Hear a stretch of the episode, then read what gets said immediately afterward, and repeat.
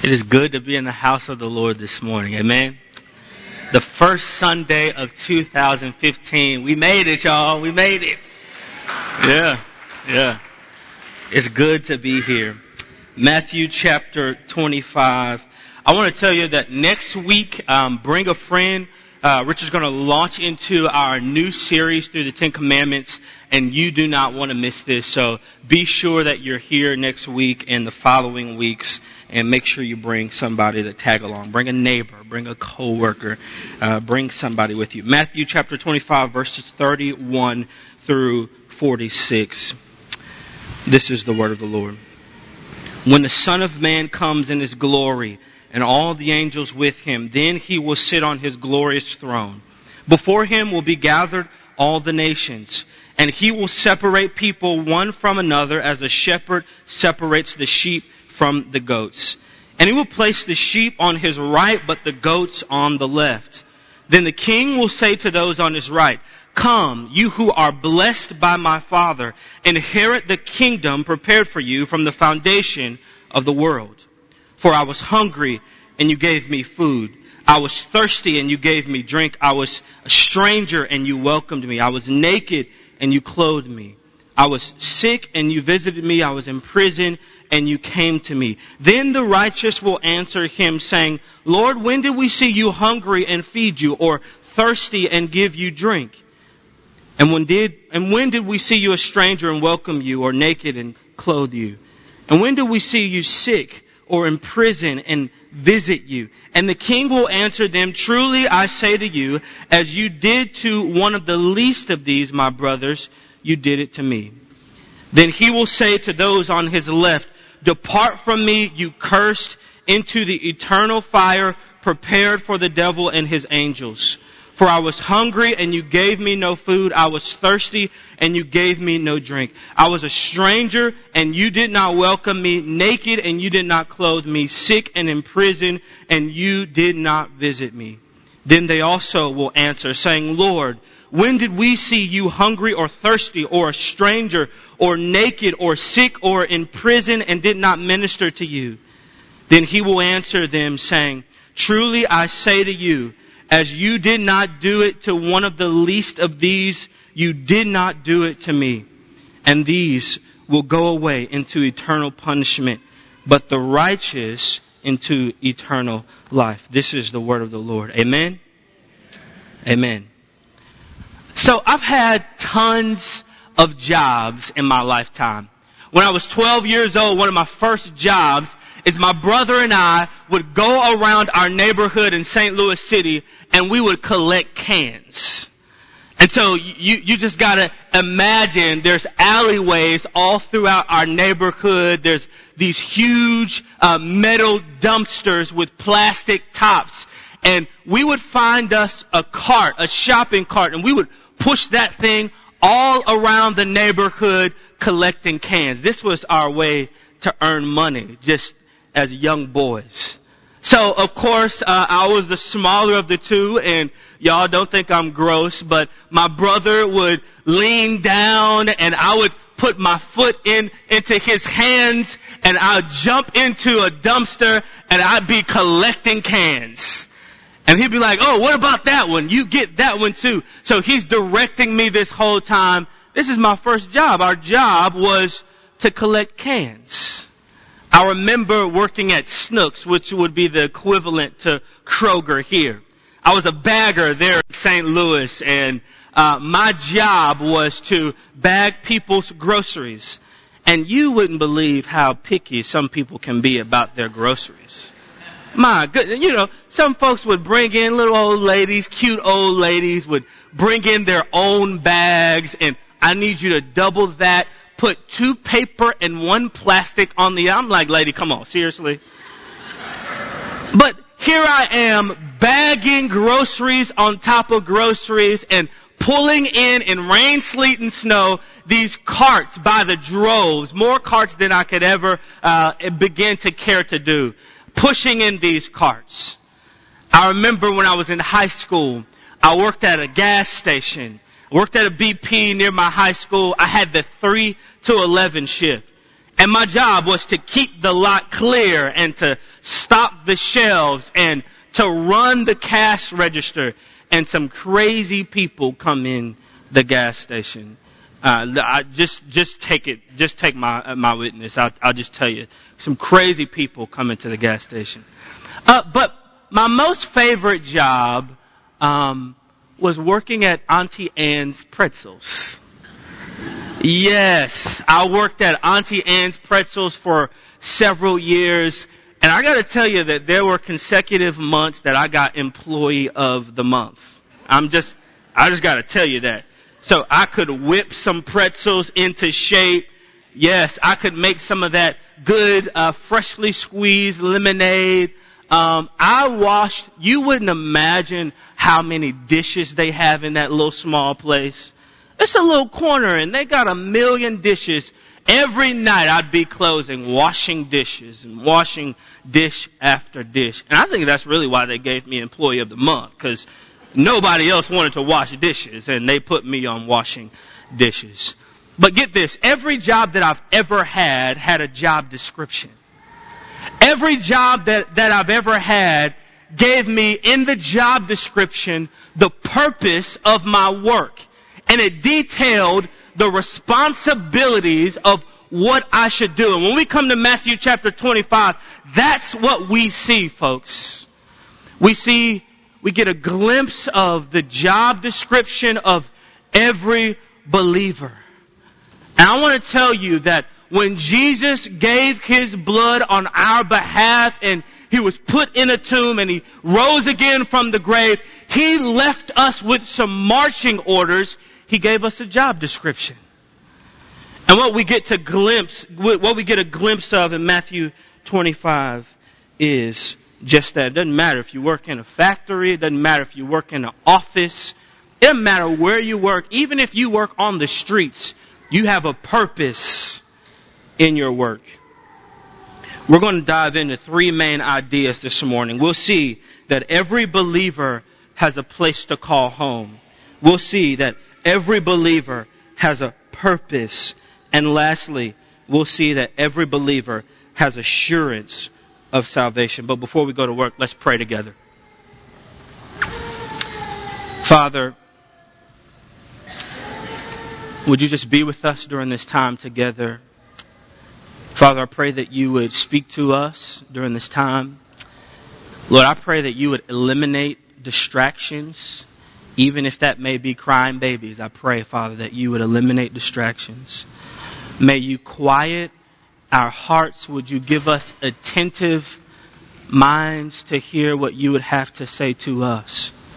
Lord, I pray that you would move me out of the way. I pray that you would speak to us clearly, God.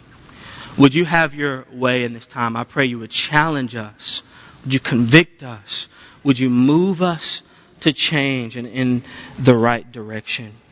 Father, we trust that you will do only what you can do, and that is tether our hearts deeper to you. We need you this morning, Lord. In Jesus' name, amen. So directly, uh, but thank you for that, amen. I appreciate that. Um, directly before our passage, Jesus gives the parable of the talents.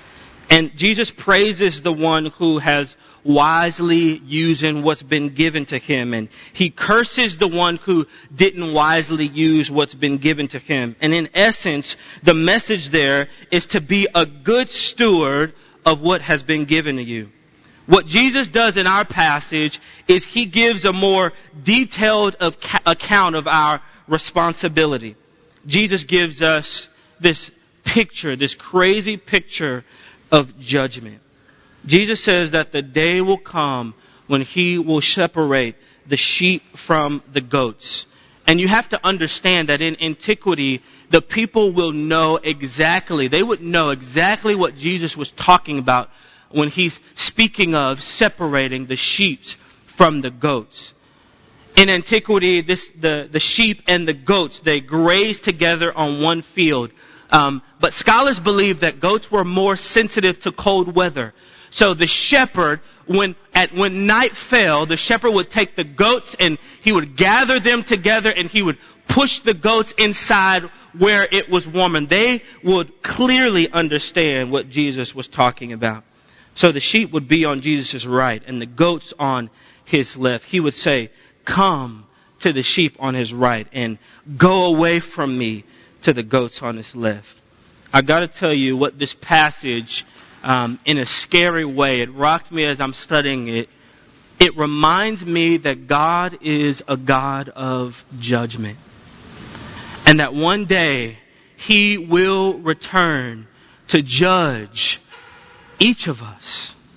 And I love this because nobody gets out of it. It doesn't matter what kind of family we're from. It, it doesn't matter if we live in the projects or if we, we live in a, a expensive condo downtown. All of us, He will come back and judge all nations. Nobody gets out of this. This shows us that one day each of us will stand and account for everything that we've ever done. This tells us that life really does have meaning. This tells us that we will not just be annihilated, that one day when it's all said and done, that we don't just poof and, and, and disappear. That life matters. That, that our lives matters. That how we live our lives matters because one day Jesus will come back and He will judge each of us. Our passage points to the reality that there is a sovereign judge and jury and he will reign and his name is Jesus. But first we've got to see that every believer has a place to call home. Look at verse 33 through 34 with me. It says this, and he will place the sheep on his right, but the goats on his left.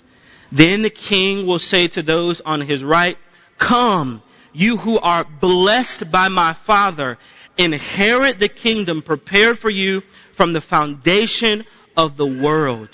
For those that have their faith in Christ, there is a kingdom that awaits. Believers in Jesus are not just aimlessly roaming around, but you have a final destination and that destination is the kingdom of heaven. The idea behind the kingdom is not just a place, but it points us to royal reign. It points us to royal rule. You will reign with God.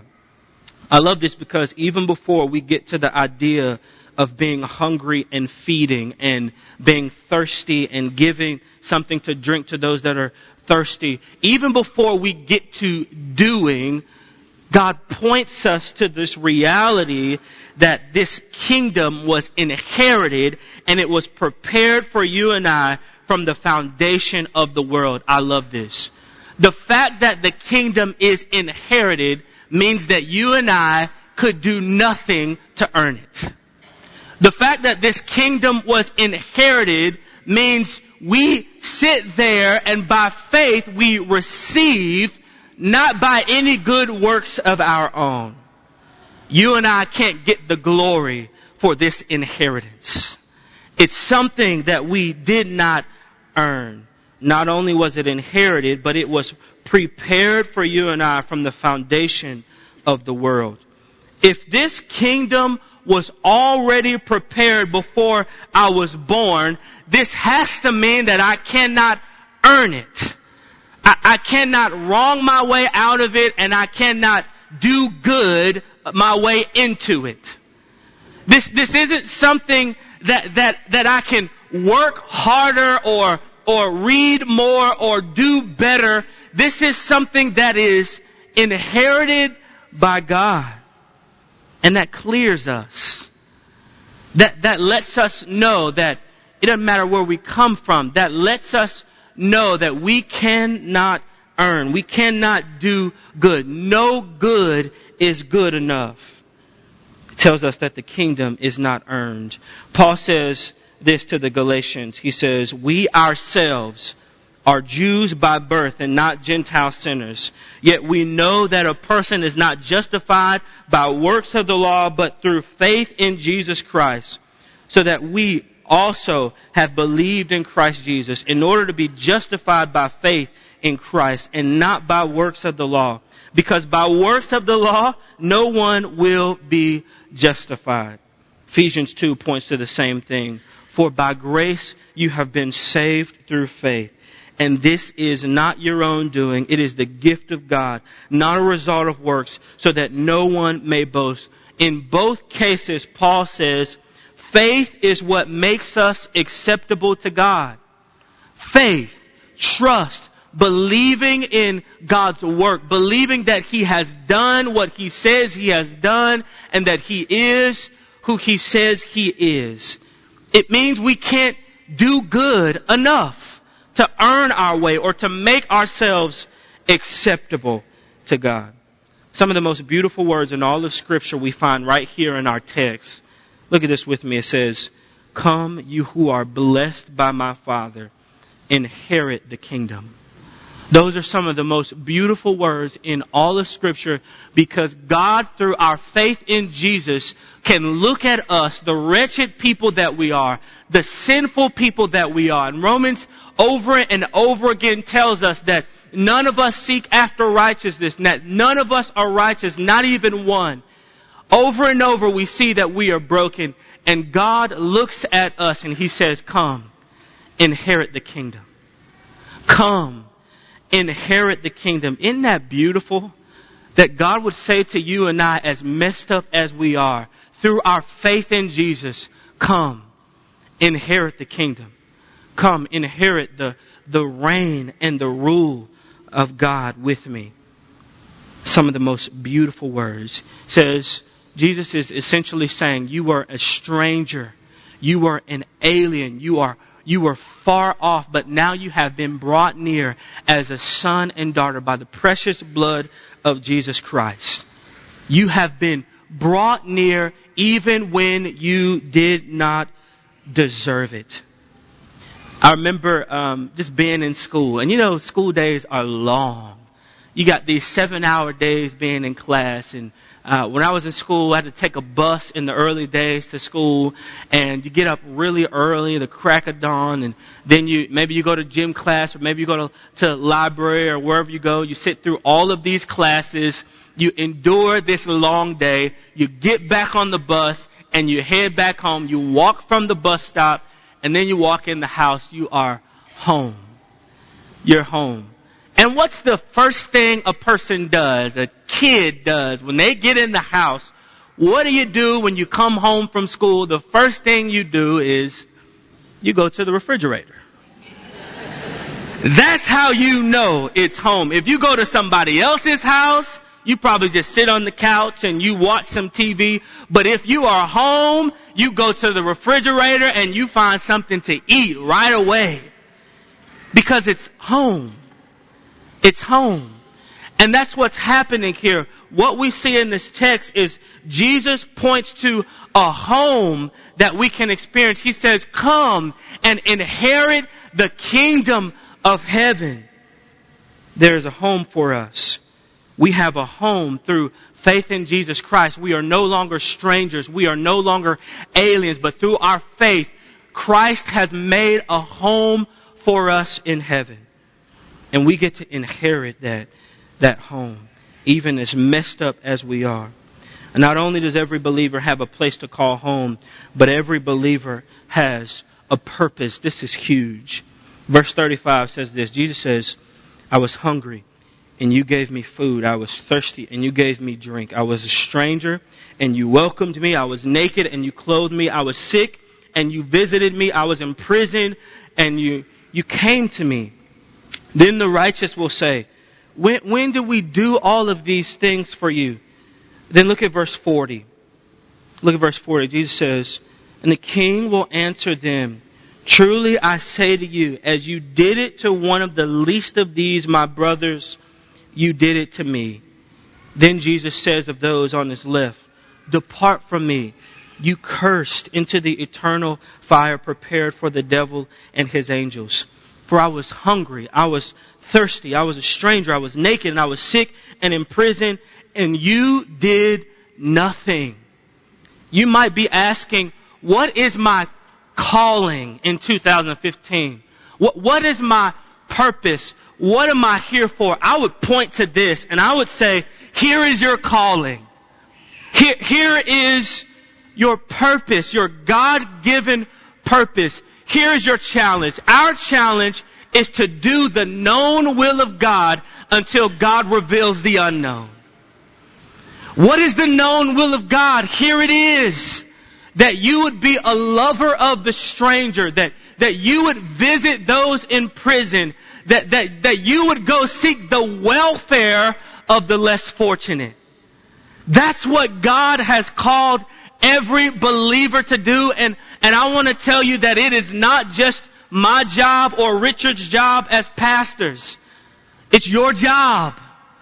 This is your responsibility. This is the responsibility of every believer. And you may say, I don't have time in my schedule. I don't think God asked you if you had time in your schedule. I, I, just don't think he said, you know, well, you, you pull out your calendar and if you ever get around to it, I want you to love on those less fortunate. I want, I want you to love on the marginalized if, if you ever get around to it. And one of the reasons I love this is, yes, the Bible is speaking to the poor, but here in our Western culture, everybody has something to give. I don't care where you live. I don't care how little you have. Everybody has something to give. This is not just to the wealthy, but this is to folk who, who ain't got a dime in their pocket. He says even to you, go love those who are less fortunate than you have, than you are. This is to all of us.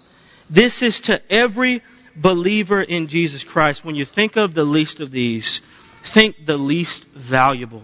Think the insignificant. Think those lacking status. Concern for those that lack status ought to be second nature to the follower of Jesus Christ. This is in fact the job description of every follower of Jesus. You know, this is what Jesus did for you and I. Jesus came to the insignificant. Jesus carved out time for those who didn't deserve it. Jesus came to those who could offer him nothing in return. He came. And you know, he didn't just come, but he laid down his life. What are you saying, Chris? I'm saying the call to every believer in Jesus Christ is a call to lay down your life. That's your job. You want to know what your purpose is? You want to know what your calling is? Your calling in 2015 and beyond is to lay your life down for the sake of the marginalized. That's your job. Your job is to lay your life down for the insignificant. Your job is to lay your life down for those that are lacking status. Your job is to lay it down. And I want to tell you this morning, if the Savior of the world could lay his life down, how much more can we? If the Savior of the universe could come in the form of a man and seek the welfare of people who could give him nothing back, how much more ought we lay our lives down for those who could give us nothing in return? When we understand that our job isn't to have the biggest church in the city. When we understand that our job is not to be well known. When we get this church downtown, when we get the reality that God hasn't called us to be in the lights or on big billboards, but He's called us to lay our life down, that's when our city will change. That's when we will see real restoration and real renewal happening in Memphis, Tennessee when the church of Jesus Christ understands its role to lay down their lives. And I think the problem so often is we long to pick up our lives and, as opposed to laying them down. We, we want to be known. We, we want to succeed and we, we, we pursue materialism and wealth. We, we do it over and over again when Jesus says, my call to you is to use everything you have, every fiber of your intellect, all of your time, all of your ability to gain wealth to, to lay it down on my behalf. And what Jesus is not saying is, He's not saying, give everything you have away and be broke. I don't think that's what Jesus is saying. I think Jesus is saying, take all that you have and invest it for the sake of the kingdom. Take all that you have, all of your energy, all of your resources, and submit it to the will of God. Be a good steward of all that I have given you. We are to engage the least of these out of gratitude and not out of obligation. If you are the kind of person in which you feel obligated to, to, to go and to serve and to, to so help those people, you need to keep it. If you are the kind of person where you feel obligated, there's, there's something that's pulling you because you just have to and you'll just get it done and, and check a box. That is not what Jesus is asking for here.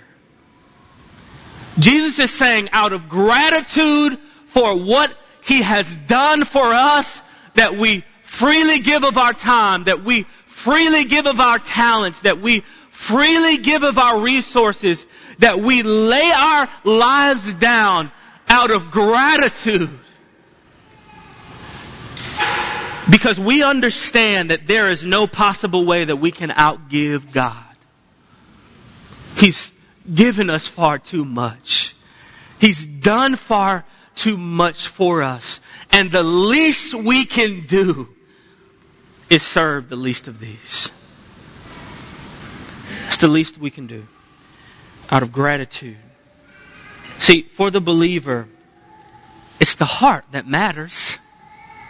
When your heart has been made new, the fruit of your faith ought to look like helping the marginalized. When your heart has been made new, the fruit of the one that you believe in ought to look like you helping those that have no status. Doesn't matter what your tax bracket is. The fruit of your faith in Jesus ought to look like you doing ministry for those in our city that would be considered as the least of these. Uh, what, what would happen if the police just stopped patrolling? Chaos would ensue. Uh, what would happen if waste management just stopped picking up our trash? Chaos would ensue. And you know what's interesting to me? That the police fully understand that there will always be crime. You, you know what's interesting? That the trash continues to come day after day and trash men just, they just have job security because we always will be making more trash. But yet they still work for the good of their job. And the reality is, what we see in scripture is the poor you will always have with you and yet we are still called to serve the marginalized and the poor. How could this be? Could it be that the intent is yes to help the poor with tangible needs, but could it be that God's intent is to transform you and I to be more like Jesus? Could it be that the reality that the poor will never be depleted and yet we are still called to engage the marginalized and those with no status in our city? Could it be that the change is supposed to happen more in us than in them? Could it be that God wants to shape and mold and transform us to look and to smell like Jesus in Memphis, Tennessee? Could it be that that's God's intent for us? I would dare to say yes it is. That God's hope for downtown church, little old us in Memphis, Tennessee is that we would smell like Jesus. That we would look like Jesus. That we would be transformed to the image of Christ. And I dare say if you and I would submit and be obedient to God's transforming process, we can change this city. We can, we can see some real change happen in this city. We can see some real transformation happen in this city if we will be obedient to the Word of God and we will be obedient to His manipulation of His plan. If we will say yes to Him. I would dare say that God's ultimate plan is to change you. And when we understand that, it eliminates this paternalistic kind of mindset when it comes to this, when it comes to this stuff. Lastly, want, want us to see that every believer has an assurance of salvation. Look at verse 31. Again, it says this, when the Son of Man comes in his glory and all the angels with him, then he will sit on his glorious throne. Did you catch that? When the Son of Man comes. Not if the Son of Man comes, but when the Son of Man comes. And what Matthew's gospel is teaching us here get this, the Son of Man is coming. That there is gonna come a day, the next greatest moment in history will be the return of Jesus Christ. And we see the reality that the Son of Man will come, and if the Son of Man will come, and He will, this tells us that our salvation is sure. Now look down at verse 46. It says this, and these will go away into eternal punishment, but the righteous into eternal life. Every believer can be sure of salvation because Jesus will return and there is a for sure eternal life. There is a for sure living forever with Jesus if your faith is in Him. Listen to Acts 17:31 says this, because he has fixed a day on which he will judge the world in righteousness by a man whom he has appointed, being Jesus. And of this he has given assurance to all by raising him from the dead. Do you see that? One of the reasons we can be sure of our salvation is the resurrection of Jesus. The reality that Jesus rose from the, the grave tells us that we can be sure that He will claim those that belong to Him. And I want to tell you this morning that one of the things we learn here is not only will Jesus come and not only do we have eternal life, but God finishes what He starts. He came in the form of a man. He died a brutal and a gruesome death. He was put in a borrowed tomb and he rose again on the third day to declare to all the world that I will finish what I start. I will not leave anything undone. And that can assure us, even when we have moments in which we are doubting our salvation, that God will finish what He started. That there is nothing that can separate us from the love of God, not even ourselves. That He will finish what He starts. That He will finish what He starts. I love this because what Jesus shows us here is that we all have a, a job to do. And Jesus doesn't let any of us get out of it. And so it's been said that what's everybody's responsibility is nobody's responsibility. And I love Matthew chapter 25 because as we launch into this new year, we need to know that this is all of ours, all of our responsibilities. It's yours.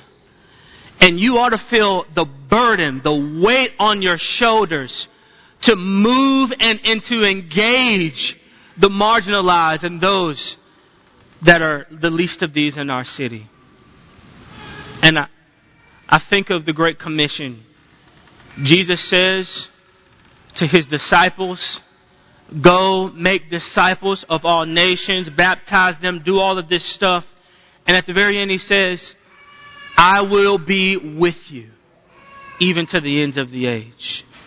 And so though you and I may have questions and we may be trying to figure out God, how is all of this possible? I don't have the knowledge to be obedient and to do all that you have called me to do. Jesus says, I will be with you. You are not alone.